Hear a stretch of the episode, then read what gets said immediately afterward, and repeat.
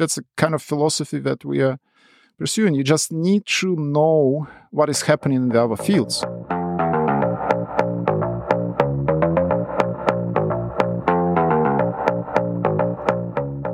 Hi, I'm Alex, and welcome to the X Health Show, where I talk to visionaries behind the latest innovations in healthcare for the extra health of the future.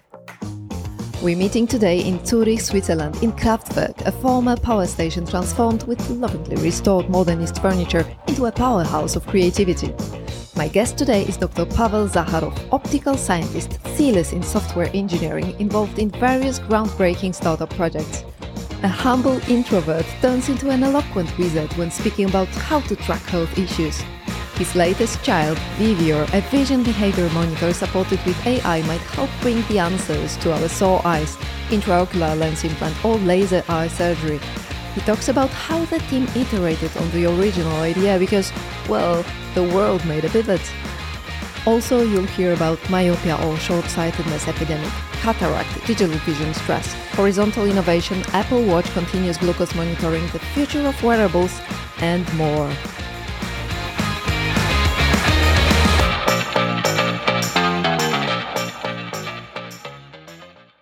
Pavel, so you've basically figured out how to quantify the way we use, well, or abuse our eyes. Is that the device that I was wearing? Is it is it how we may put it? Yes, I think that's a very good understanding because we are talking so much about how we use in our body, how much we move, how much we walk around, how much we run, but not so much we are talking about how we use our vision and how we are using our eyes. Because by design, our body is not designed for sedentary lifestyle like when we're sitting in front of a computer all day. And in the same way, our eyes are not designed for this kind of work. So that's why I think in a modern lifestyle, and especially after all these corona events of the past years, we should adapt and start understanding that we need to also monitor how our visual behavior is working and how our visual needs can be addressed better. So how, how did you come up with the idea actually to, to measure it? You basically are a, a specialist in biomedical optics, right? So it makes kind of a sense, right? But it's like in, in short, because we'll come back to that later, you know, the, the whole the whole idea. Like what was the say the, the spark, you know, to to build it or to start building it?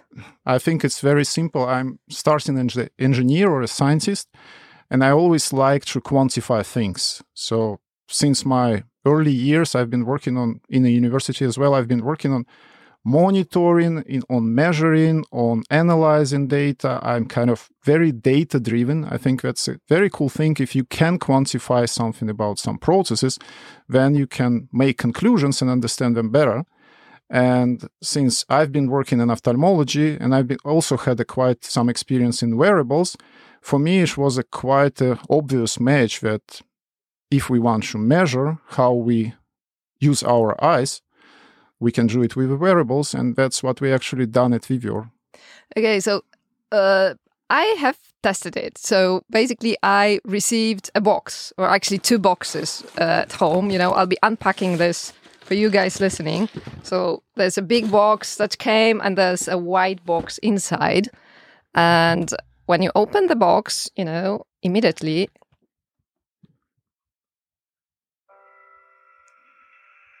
Yeah, can you hear that? That's an intro playing because when you open the box, immediately you can have you can play three videos. So first, how it works.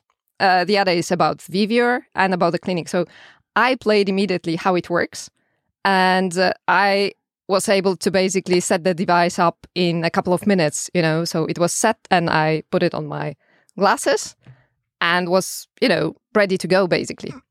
Right. So it's it's not too big, not too small. I mean, when you put it on your glasses, you can notice it like, you know. So so the first I probably put it a bit too too too near to to the front because I could see it, you know, um, from like the corner of my eye, right? But then I put it a bit back and that was all right, you know. So I was basically using it for 3 days. Now, you could see the results, right? And we'll talk about later like what we can use it for. So, what can you make up of me wearing the device that's measuring? Well, it's not recording, right? Because it's not like a, there's no camera, there's no microphone, right? Exactly. So our device is actually designed to monitor visual behavior and to help uh, healthcare practitioners and users as well to understand their visual behavior. So the box that you received was originally designed for a cataract patients. So these are the patients who are preparing themselves for a cataract surgery. So that's when the natural lens in our eyes is getting replaced with a plastic lens, let's say in a simple way. And the thing is that there are multiple solutions which are available uh, in the market, which can help the patient to better, to improve, to optimize the performance of this lens through their lifestyle. The problem is uh, the communication channel between the patient and the ophthalmologist or the surgeon, because uh, they have a kind of limited time to understand the patient needs. I mean, the surgeons, they don't the have surgeons, time. Yes. So when they start choking, also patients sometimes a little bit confused about the kind of questions that the surgeon is asking. So, for example, we had this real life story when one of the mother, I mean, mother-in-laws of one of our employees have been uh, visiting the surgeon and preparing for the surgery, and he asked her how much she reads, and she answered, "Oh, I'm not reading a lot." But when my colleague said, "But wait a second, I mean, you're solving these crosswords and puzzles all the day long," but she said, "Wait a second, it's not what my doctor asked me," and but from a visual needs, that's exactly the same. So the idea was in, for a uh, for a surgeon and for a patient to better understand what would be the best solution for, in terms of this lens which will be implanted. We decided that we will go uh, with this kind of visual behavior monitor, which will actually do this work by itself. And we uh, implemented it in a very non-intrusive way because what we try to achieve that we are not having any camera no microphone not even any wireless communication or bluetooth scanning or whatsoever so what it's doing, I mean, it has a, um, a laser based. I mean, it's very low intensity. It's very similar to what you have in your remote controls for a TV, which is actually pinging the environment around the user and uh, trying to understand what is user is doing in terms of a visual activity. If the user is reading a book or he's looking on a screen or he is outdoor walking in the Alps, for example, that we have very nice examples with a lot of light. And uh, then all this information is being collected on the device and then being transferred to the cloud so that when the patient is coming to the surgeon for decision making on what kind of lens they would want to use, they can easily demonstrate to the, to the patient how his lifestyle would be affected after this surgery with this or another lens.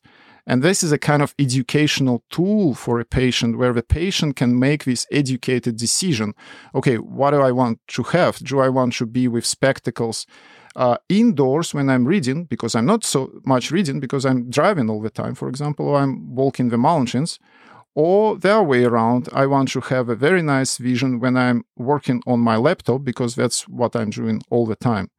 And this is a kind of patient education and it's a we are making a patient a decision maker here and i think that's very important in the all the modern trends of the healthcare and uh, what the surgeon can see from this data they can see what kind of a person is in front of them what kind of patient. If it's a patient who is spending a lot of time outdoors or he is working on a computer or he or she because it's very very interesting uh, lifestyle which comes came up only recently that people are spending so much time on the computers and from a, from a vision profile it's also very unique and then the surgeon has better understanding and he's making sure that this patient is actually getting the best option that the patient would benefit from so it matters to uh, for, for the surgeon to make the right choice for the patient that he or she has and to, to choose the lens to be implanted that fits the patient the best? Mm, typically, surgeons, by looking on these profiles, I mean, they, as soon as they can understand what who is sitting in front of them. Of course, we are not trying to completely replace the decision making of a surgeon. No, we are giving the surgeon information to discuss with the patient because he or she can uh, can look on this data, and as we've discussed with you, we, they can look on this uh, profile and say, "Oh, I see you've been working on the computer, and it's so it's so," and then patient can relate. Yes, because doctor, I'm working on the computer so much because I'm doing this and that. So this is a kind of a conversation starter. So we are trying to start this conversation between the surgeon and the patient. And as a result, what we are trying to achieve is that the surgeon and the patient are making decision kind of together because of course surgeons know what is good for a patient and what is needed because it's not the vision behavior is not everything. This is one part which is very important, but I mean, there are all other factors which are coming into play. And here, the surgeon who has the better understanding of all the patient profile, I mean, patient health conditions, etc., they can figure out the best solution. But this tool will help the surgeon to better communicate with the patient. So that's what we are trying to achieve. I mean, we are not trying to tell the surgeon, okay, you need to do this and you don't have to do this. No, that's not our goal. So, this is the idea with which Vivior was launched back in 2020. How did the launch, launch go? Yes, so that was actually original idea and talking about startups, I mean startups always have to be agile, you know, and adjust. Of course that was the first idea that we started with and for us it was the most obvious use case and we've been planning uh, we've been actually planning out seeing ourselves as more like a technology company because we thought okay we will build the technology and then we will partner with some big corporate and then they will probably be interested in putting this on the market. And then unfortunately corona came and this whole uh, kind of healthcare services in multiple countries including us for example and in europe they've been actually stopped so that's why we were not able to progress in this kind of vision, uh, exactly because of the Corona time.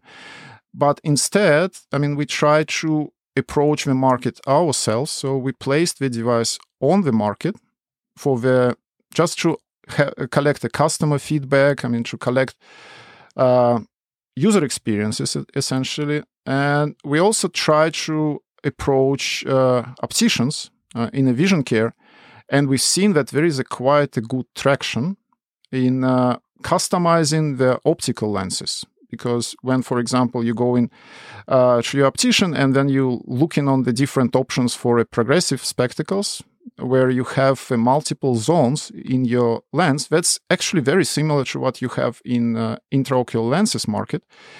Uh, the only difference here that the optician is more uh, is more a decision maker, and the a customer a patient is essentially a customer. So the patient is quite demanding. The patients who are customers in this case they want to understand uh, what is the best option for them. And we've seen that there is a quite a good traction and we have a quite a good uh, sales in this uh, in this market but what we also learned in the process that there are other applications for our device because essentially we've built the system which can monitor visual behavior. I mean, of course, we started with the most obvious for us as a scientist and as you know working closely with ophthalmologists because our original idea have been mostly driven by ophthalmologists when we've been talking to them.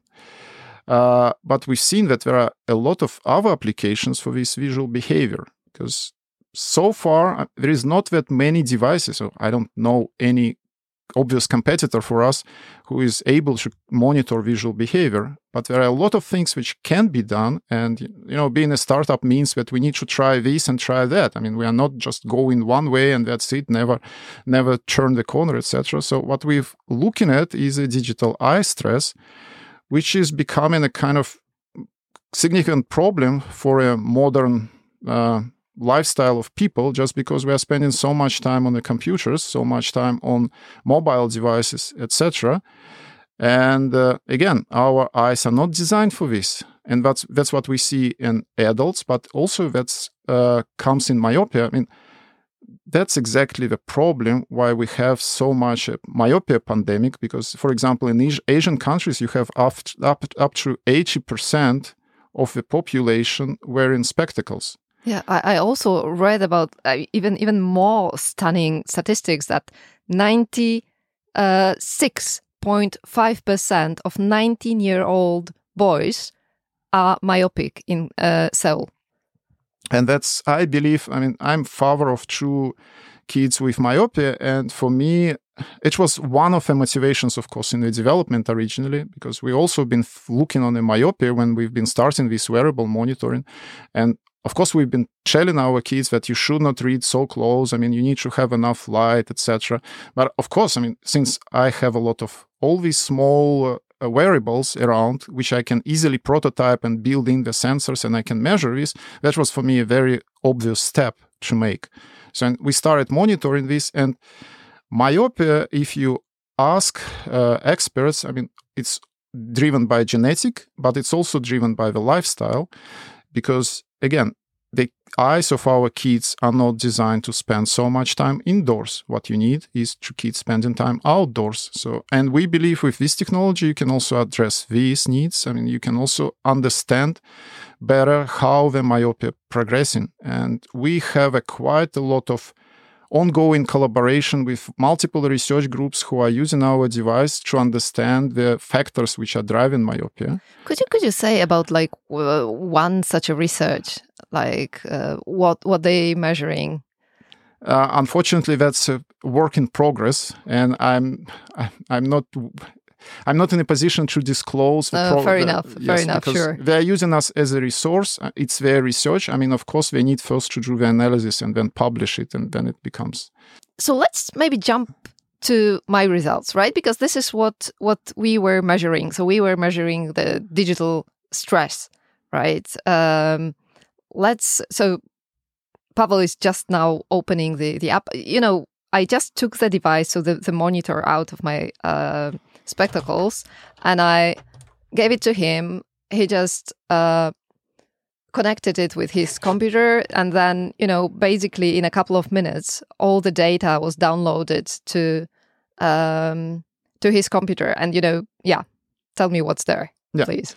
Okay, so we're essentially providing two different interfaces. I mean, one is a web interface where you can interactively uh, click on all these infographics and just compare this and that and see how the different days behave. I mean, look like. Uh, additionally, what we create is a kind of report which can be printed out and given to to the patient for whom you perform analysis or for the customer.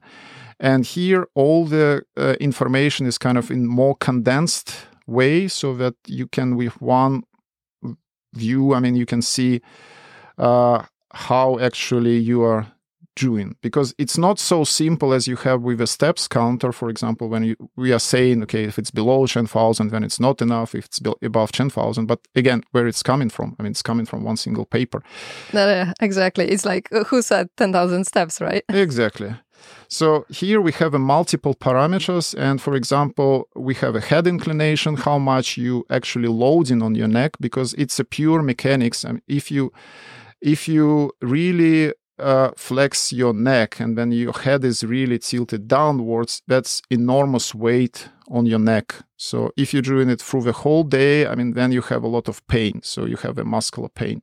Yeah, just guys, I mean, when, when you're listening to that, just take notice of when you sitting at your laptop or taking your iPhone or like any other smartphone, you know, and just notice where your head is or your neck, you know, what what's the position? Because this is what I, you know, having this device, I was trying to do things more properly, you know. Mm. But yeah, tell me what you see, please. Yeah, and that's exactly the trick about the 36 hours because you can start monitoring, thinking about this, but after some time i mean about one hour you kind of start forgetting the device and then you behave normally. Ah, and that's exactly uh, why we want to measure patients in their normal life. And that was also my experience from a previous wearable startups. When you have a person in the clinic and for example you measure heart rate or you know blood pressure that's one thing or a glucose or, or blood glucose. That's one thing. When the patient goes home and performs his normal activities, that can be absolutely different. So that's why continuous monitoring of all these parameters is really very important. And especially if you can adjust your behavior, because I mean, if you ask a myopic kid to show me how you read, of course, they will show you that they're doing everything correctly. But as soon as they're at home, after a few minutes, I mean, they're forgetting about it. And that's why it's important to monitor patient in the natural environment. So that's es- essentially the idea of a whole continuous uh, monitoring. So looking on your report, what I can actually say that your head position is quite okay. So it's within the limit. So you can see it's green. Right. Yeah. Also, surprisingly, your distances to your smartphone devices and to your laptop are according to the recommendations. Okay. So that's what we can also see. What we see, you actually quite, uh, your motion is quite reduced. So Mhm. you are not moving your head and you're really fixating and staring on your screens. So that can be kind of the problem. And the that's tense neck, right? This is where it comes from. Exactly. So you need to, to have a movement because again, our body is not designed to be in a static position. As simple as that. I mean, we should be running around and you know chasing some animals and looking for something to eat. Uh, here, for example, you have the pause and uh, uh, breaks indicator. So here, the indicator of the staring. So this means that you are staring at the screen without micro motions Uh, it's orange, I can it's see. it's orange. This means it's dangerous that uh, because this typically correlates also with non-blinking. Because Mm. if we have these periods of the intense attention, we also suppressing our blinking, and that can cause the dry eye disease and can cause some other not really nice uh, kind of developments. So that's why it's very important that you move your uh, head a little bit, that you're looking from a different perspective, because that's also causes the blinking.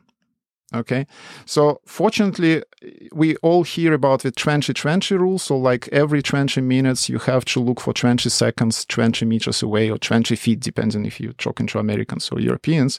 So here, everything is fine because we can also monitor how you change your viewing distances and actually from your computer work also looking through through your day i can see that you quite frequently changing the activities Hmm. while if you would look on me when i'm doing kind of the development work or we have some really nice scientists who are really been focused on their work i mean through the whole day until the lunchtime it's really computer distance and Oh, noth- yeah. nothing else Uh, these three days were special days because I was traveling. I was recording a podcast too, Yeah. you know. So I mean, they were different. There are days definitely that I'm just glued to the screen, you know. So yeah so that was fine but still i mean what i can see that you're breaking for emotion because i mean with our device we can also measure how many steps you're performing i mean just like with a normal step counter and importantly how often you interrupt your computer work for these breaks for your walking breaks here you actually underperforming Hmm.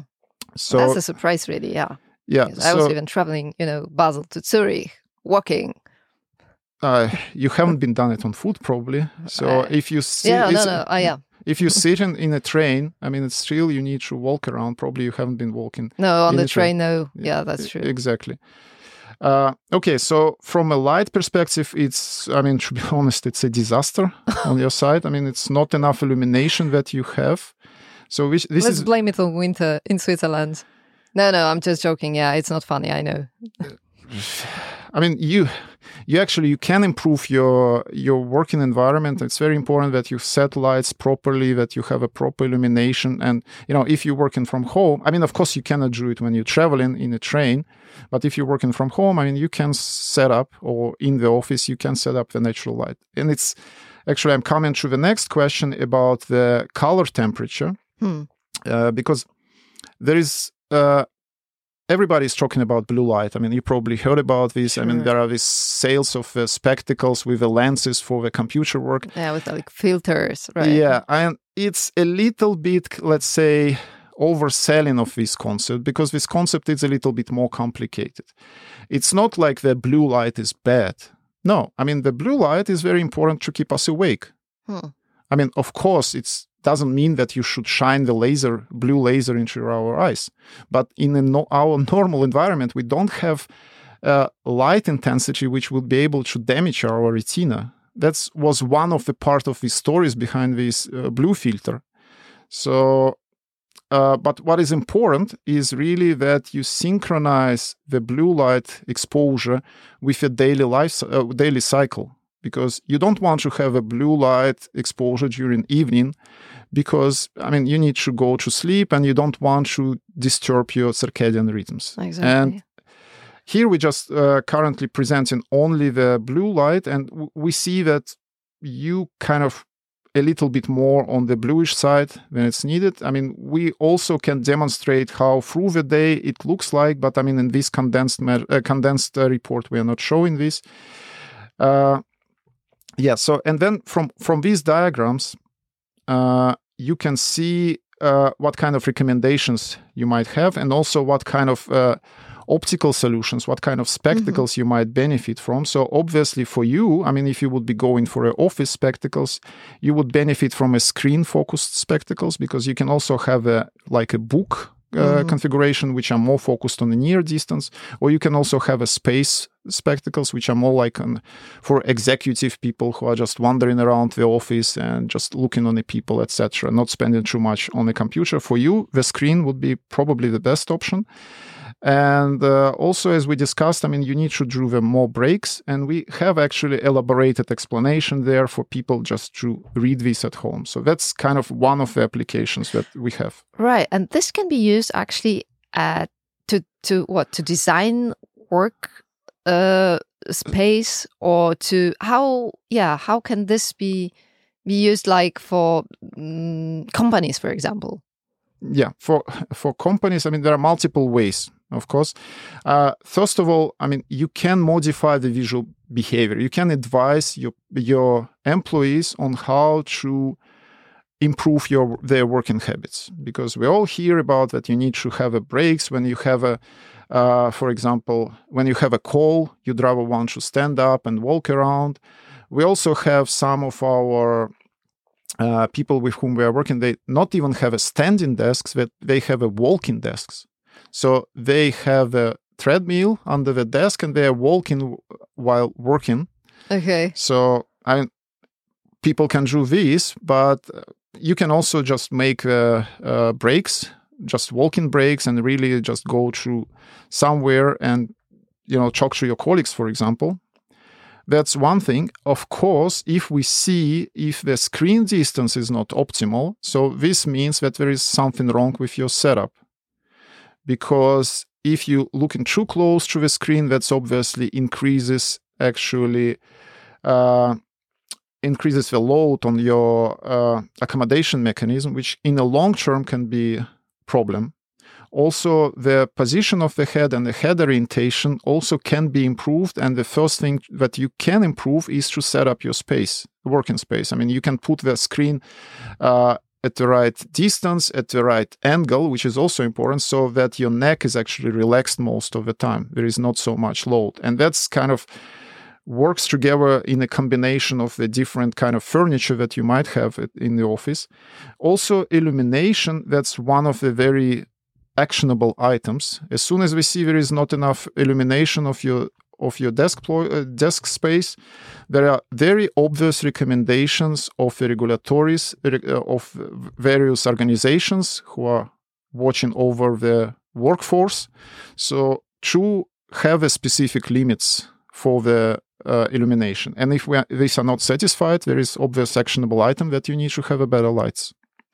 All right, and this is during 2022. This is what you came up with during 2022 like you started with um, cataract right? And then patients and then you moved through other patients. Like how how did you figure out that? Uh, in fact it's not like you know uh, we had a you know stroke of insight okay we can do this as well no that's obviously it's all have been on the back of our heads as potential options that we want to go for. Uh, but we, we have to set up the priority. As a, as a small startup, um, of course, you cannot go for all the markets which are available around and start approaching all these different potential customers. No, I mean, we just started with something which looks very obvious for us and still looks very obvious. We still have very uh, dedicated uh, users in this area. So we are develop we continue developing this market, but also we thought, okay, maybe there is a kind of another application that we can look at. So that was uh, vision care when we started looking on optimization of the uh, of the spectacle lenses. And here we have a very had a very nice and have still continue having a very nice collaboration with us with the lens manufacturers, who are happy to use our findings, our technology, in order to better understand the visual behavior of people and then develop the lens portfolios which are designed for modern lifestyle as we call it so because there are some findings which coming out of our technology is that for example people are using multiple distances almost at the same time hmm. like you're looking far you're looking on a screen you're looking on the on the smartphone and how much people are actually spending on the smartphones that was also kind of very interesting finding which driven uh, one of the major lens manufacturers through development of a portfolio which is kind of more or less optimized for this. This episode is brought to you by The X Health Show and me. So, if you like this podcast, be generous, hit follow, leave a review. That'll help me invite more such amazing guests for you. Thank you. You sent me the, the article that you and your colleagues wrote about horizontal innovation. So something that's, uh, yeah, it's in contrast with vertical innovation that is now um, used in big pharmaceutical companies. Yeah, could you tell about the idea? Like, what's this horizontal innovation, and how does it uh, apply to to Vivior or you know medical device companies or yeah. startups? Yeah, I think we it's not like we invented something new here. I think it's obvious to anyone who is more or less experienced in a medical device development. Uh, the difference from a vertical to horizontal is that instead of you know figuring out the problem or how we call it an unmet medical need and starting to develop the technology bottom up instead you look in what is available in the other areas so bottom up means that means, there is something uh, developed in academia. Yes, and then you kind of bring it to uh, actually to the product level for this specific application. I mean, saying simply, I mean, you don't develop the laser in order to perform the laser surgery because, for example, the uh, cornea surgery, which is done with the laser, the laser hasn't been designed for this. Oh. Actually, oh. I mean, and if you look on the history of the medical innovations, there are a lot of uh, technologies which have been just adopted from a different fields. So, for example, if we look on the development of the intraocular lenses, what it it's, was mostly like observation of the Sir Ridley, who have have seen the splitters of the glass in the uh, pilots' jets in the Second World War, who were entering the eyes of the, of the pilots, and he was operating on them. And what he observed that if this splitter is inside of the eye, nothing is happens. Nothing happens. So he thought, okay, I have these people with a uh, with a cataract. I can remove the natural lens, and then I just put this plastic inside, and then he made several iterations, and it worked. So it's not that he developed the uh, plastic right away from this. No, I mean, he first observed that it can be used. And then, of course, there was a lot of uh, adjustments and improvements. I mean, they adjusted the chemistry. So there is still a lot of work to be done. Or, for example, we all know the optical coherence tomography, which is a kind of one of the most successful uh, biophotonic innovations in the medical domain. Again, it was not coming from a development specifically for this purpose because the low coherence things have been designed actually for testing of the optical fibers.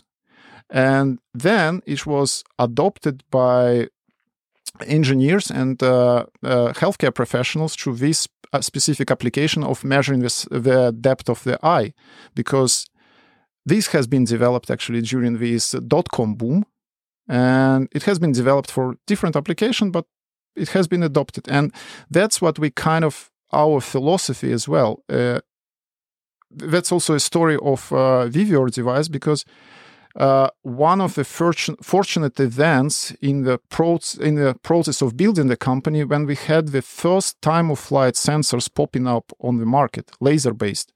And these time of flight sensors, they haven't been designed to monitor visual behavior. What, what were they designed for? They've been designed for to measure. I mean, the original application they had is to measure the distance for for the smartphones when you're making photos in a low light. Hmm. So we all know this problem. If you're trying to make a photo in a low light, I mean, like at night of someone, then uh, your lens, uh, your camera is trying to focus on this person, and sometimes it's not succeeding. And what they said, I mean, we will have this uh, time of flight sensor which will measure the distance to the object, and that will help to drive the camera focusing and uh, they put it on the market. And of course they reduced the price in a way that this would be attractive. And actually in a, in a, a, lot of smartphones i mean with the face ids for example you also have now these sensors which are measuring the distance to your face in order to better recognize your face. And we just said oh that's super. I mean, we can apply it for our device because that will make our device much smaller and we can make this device in a way that it can be wearable by the person. So, and that's a kind of philosophy that we are pursuing. You just need to know what is happening in the other fields. It's like, the, again, the artificial intelligence hasn't been designed to better understand the visual behavior. It's been designed for other purposes, but I mean, it has been uh, brought to the actual success and to the usable form. And that's what we are using our also in our recognition of the visual activities of a user and you have multiple kind of uh, components here which actually moved horizontally from from the levels of from the same levels of in the other domains let's say it like this now Vivior is is not the your first startup right i mean you you you have founded like at least a couple of them right and have experience in in more um how does that help? Because I, I, have a feeling that, you know, like having experience in, in, in many startups before, you are also like more sensitive to what's what's new there, you know, what innovations are there and how can you translate them into something useful, right? Or some new medical device. Uh, exactly. Yes, I've been fortunate to participate in multiple uh, startups which are which been on a different level of success. I mean, it's a question of how you define the success, of course.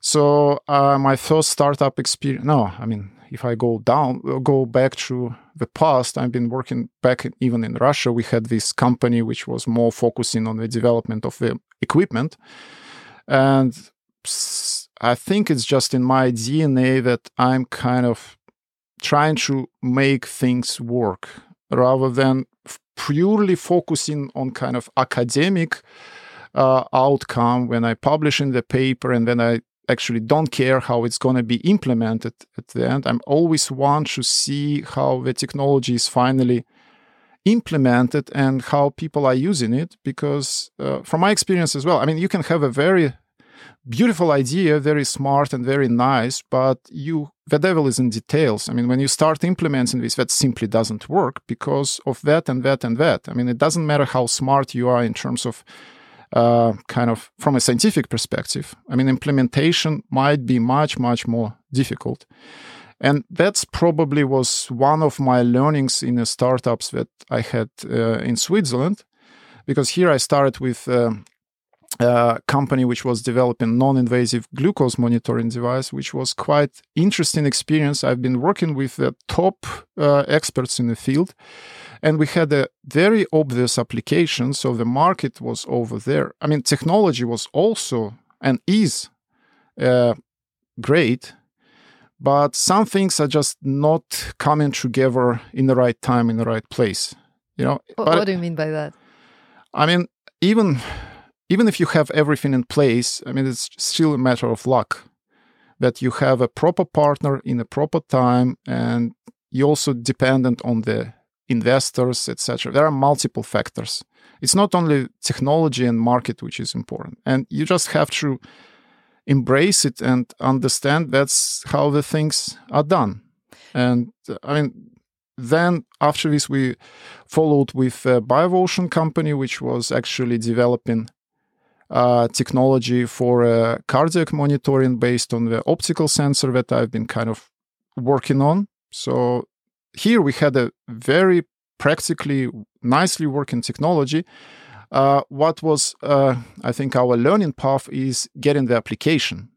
Because again, you have a cool thing, and we've been in this market even before all this wearable hype started and you know before all these apple watches and the fitbit which had the heart rate monitors uh, we've been one of the first who used the green uh, light to monitor the heart rate and we had a very nice results i mean and the performance of the device was great right from the beginning from the first steps can, can you just tell how does it work you know how does this you know optical monitor of heart work uh, it's very simple. You just oh, yeah, you, sure. you, just, yeah.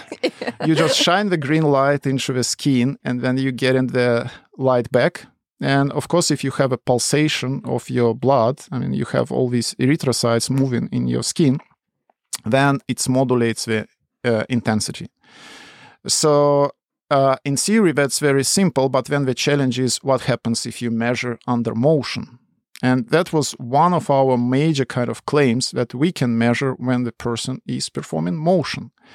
And also that was one several tricks. I mean, that's why it's beneficial to use the green light. And that's what you can obviously see because the, the industry at that time and academia have been using red and infrared, which was believed to penetrate deeper, which is should be better.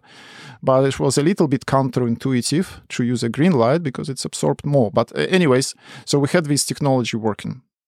So the BioVotion actually was uh, quite recently in two, 2019 acquired by Biofourmis. So that's like a success story. I mean, it, it just confirms the that your innovation and your device is actually needed in the market and yeah i mean that's correct so i'm pretty happy with this outcome because what Biofourmis is doing is doing this vertical integration. So they, they provide this digital healthcare, so servicing the patients at home, which is very obvious trend, and that's actually where Corona helped a lot. I mean, because everybody is talking about now about this, and they we started to work with them quite early, early, and uh, they've been trying to be, let's say, device agnostic uh, but we've they've seen that uh, the performance of our device. They've been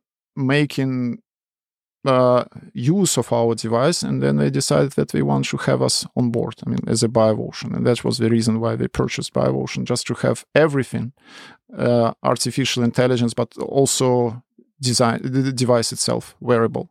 But it doesn't mean that they're limited to our device. I mean, they have all the other uh, hardware. So because they're trying to be a device agnostic, which makes perfect sense.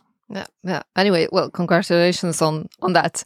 Thank but you. we we also have you've mentioned this uh, blood glucose monitoring, and we've just heard the Apple announced making a major breakthrough in creating no prick blood glucose monitoring for Apple Watch. I mean, there's still a way to go.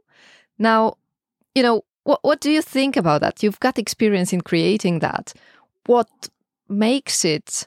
Um, what makes it that long actually you know the, ah. the, the the work you know like they they already announced it and we still need to wait for that. And there are so many other companies that are actually trying to accomplish the same thing. Yeah and glucose is a i mean monitoring non-invasively glucose is a very very fascinating story. It's fascinating because there is a very very obvious market. There are there is an obvious application and i've been also personally motivated because my father-in-law was diabetic.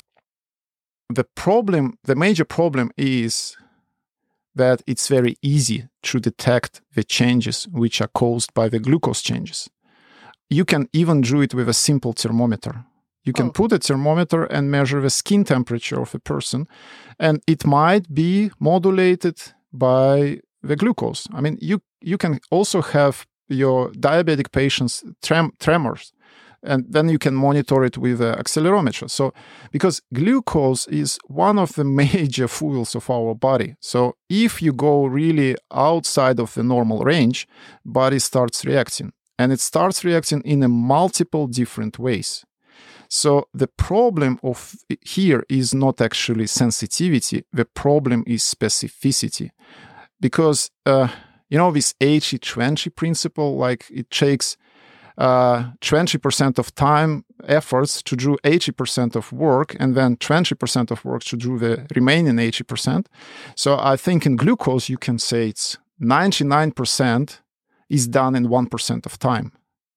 in order to get to the level of the medical kind of requirements takes you the remaining 99% oh. of time so and that's a major challenge because it's very easy to excite your team and to excite investors with some success stories especially if you kind of selecting the data which is a kind of proves your point and then uh, you discarding the data which doesn't prove.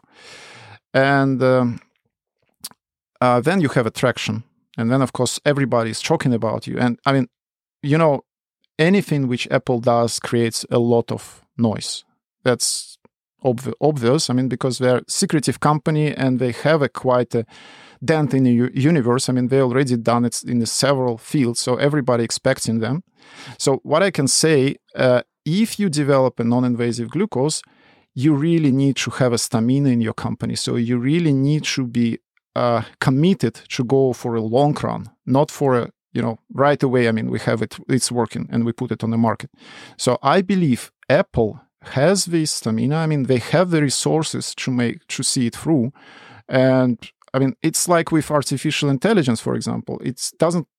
We, we we hear a lot of noise. I mean, right now, a lot of hype about artificial intelligence, but this thing hasn't been invented last year or five years ago. I mean, we had this artificial intelligence winters when people were kind of discouraged in going into this because the artificial intelligence was not delivering.